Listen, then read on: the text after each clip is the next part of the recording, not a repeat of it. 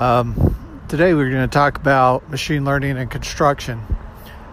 I was kind of uh, surprised actually to find out when I did some research that uh, construction has been fairly flat in terms of worker productivity. Um, other areas have been a focus of technology where they use technology to increase worker productivity. And construction has been one of the last areas really to be affected by uh, technology.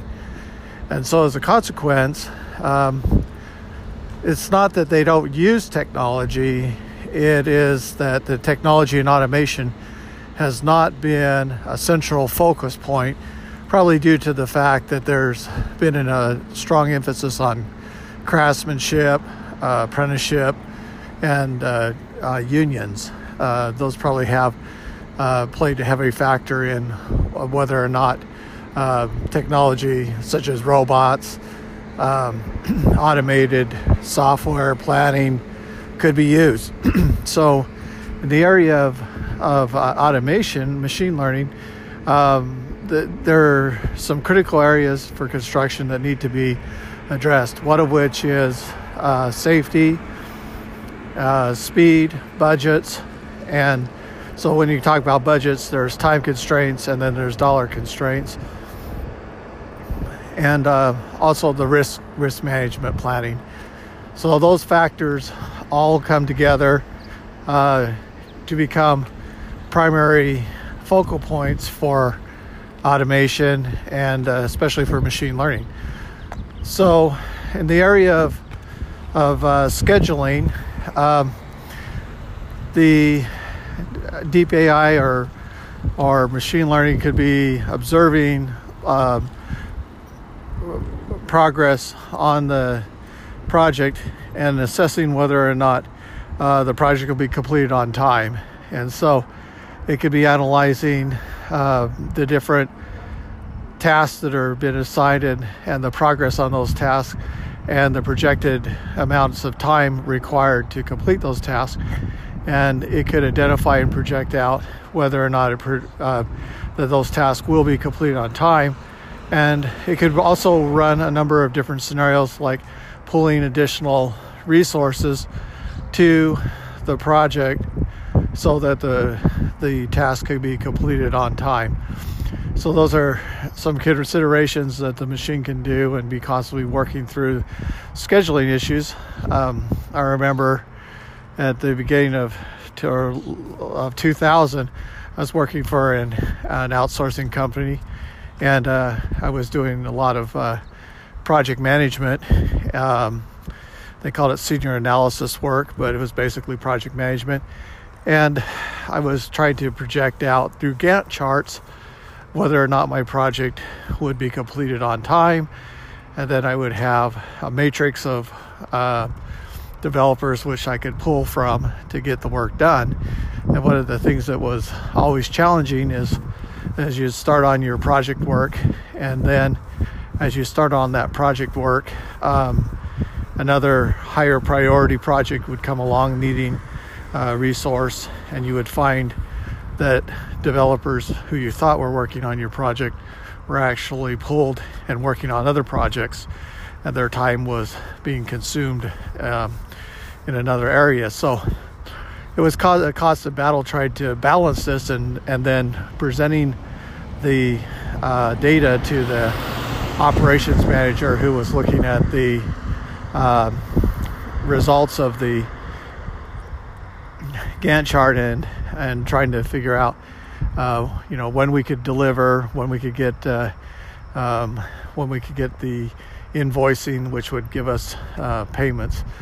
And so, um, I had a series of small projects, and they were being completed. And fortunately for me, that I was able to complete the projects, and I was able to get resource and complete them. So, in software, it was it was kind of this balancing act between projected um, time to completion and uh, actual time to completion, actual costs versus budget, budget costs.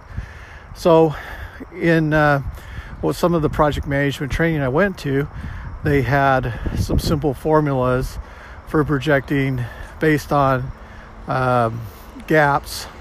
If your gaps were starting to increase, then uh, based on the number of tasks remaining, it would could project out uh, how much over cost you would be and also over time. And so these type of uh, project planning could be a part of the machine learning as it, it's looking at scheduling uh, and budgets and also looking at uh, possible configurations. Like uh, w- would it make more sense to have certain things done um, at a certain time because of of crossover and um, and uh, so you need to have uh, perhaps you need before you put in lighting you need to have electrical put in.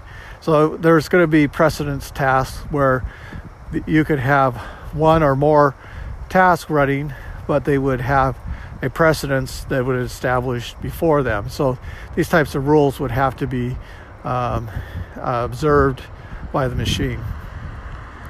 So we could take uh, existing projects and analyze them based on um, their success. So you could take a series of very successful projects and, and timelines and, and percentages of projected versus actual, and uh, and then uh, the machine could learn from that large data set um, um, uh, patterns for which classify a successful project, and then as projects that are higher risk um, are coming in that where there's you know they're large projects and there's potential for uh, overspending and over budget over budget and, and over time that the that the machine then could analyze those factors and then assess the project at risk and notifying management.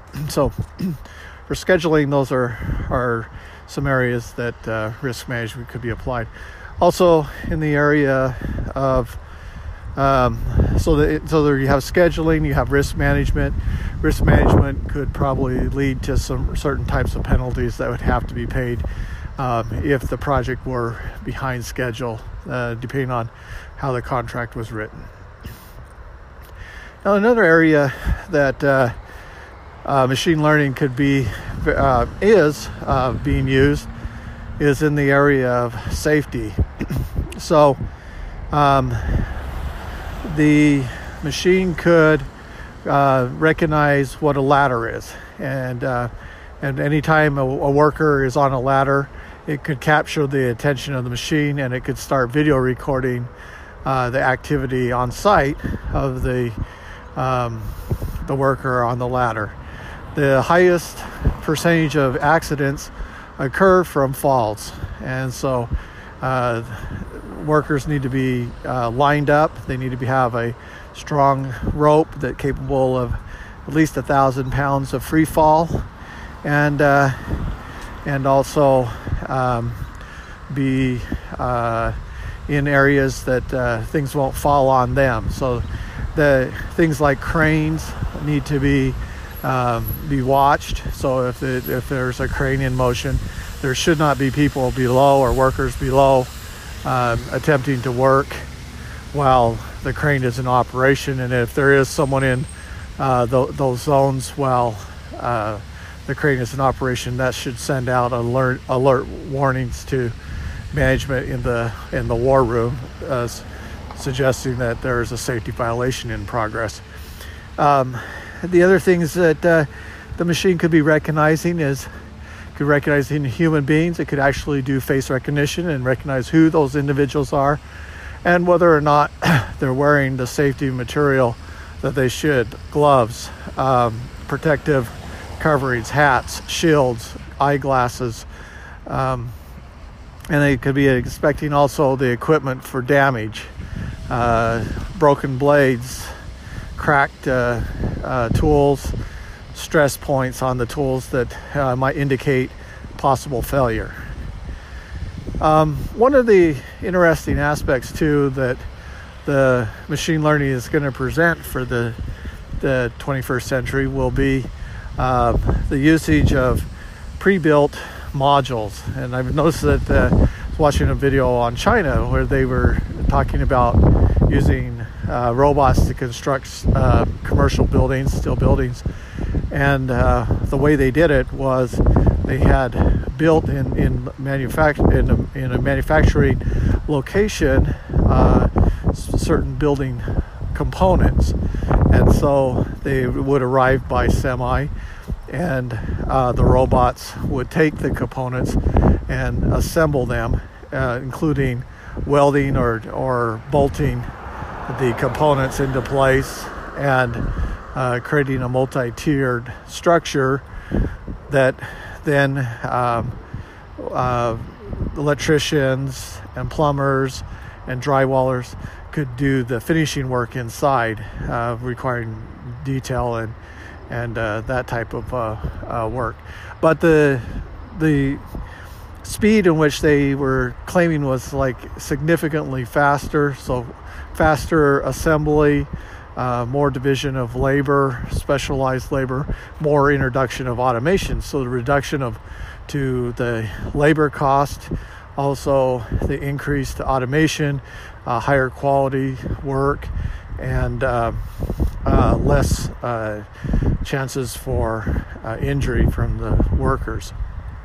So machines are really good in the sense that they can be put in areas that are dangerous or higher risk and uh, uh, they can work 24 7. They have um, low maintenance and uh, they work very well with recognizing objects. They know um, can be programmed to uh, do complex assemblies and uh, do them precisely every time. The fear of machines is probably more Hollywood uh, most industries do not fear machines because they use them every day, they maintain them, uh, they depend on them to uh, re- increase the uh, productivity, the volume, and so um, you could say that America became wealthy because of artificial intelligence. Uh, or intelligent machines, and the future will be towards more complex and intelligent machines doing more complex behaviors. Um, so the uh, the um, and then the machines could be analyzing for quality too, analyzing welds. They could be running uh, infrared scans to measure the welds. Uh, they could look for flaws, recognizing what was a flaw in a in a structural combination versus uh, what would be considered uh, a correct as- assembly of a component. So these are things that uh, would uh, prove to be advantageous to industries uh, and to construction.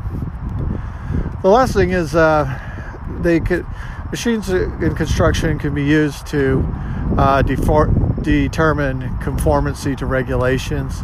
Uh, it could identify if there are chemicals that are left out um, in the proper improper places. Uh, can measure uh, storage temperatures with IoT devices. That uh, if the storage location is too hot, it could warn um, the command center or the uh, safety officer alert that uh, that the areas for these chemicals are exceeding a certain temperature. Um, if they are working in areas that could be a fire hazard, there needs to be fire extinguishers within a certain amount of distance to the proximity where um, they're working. So the machine could then uh, uh, detect that and uh, and uh, use the IoT device to measure distance or proximity to where work is occurring. So those are factors that uh, are are helpful in um, in uh, determining conformancy, and then the digital uh, output of all this information could then be uh, recorded in large data lakes and made available um, on demand uh, for uh, regulation reporting.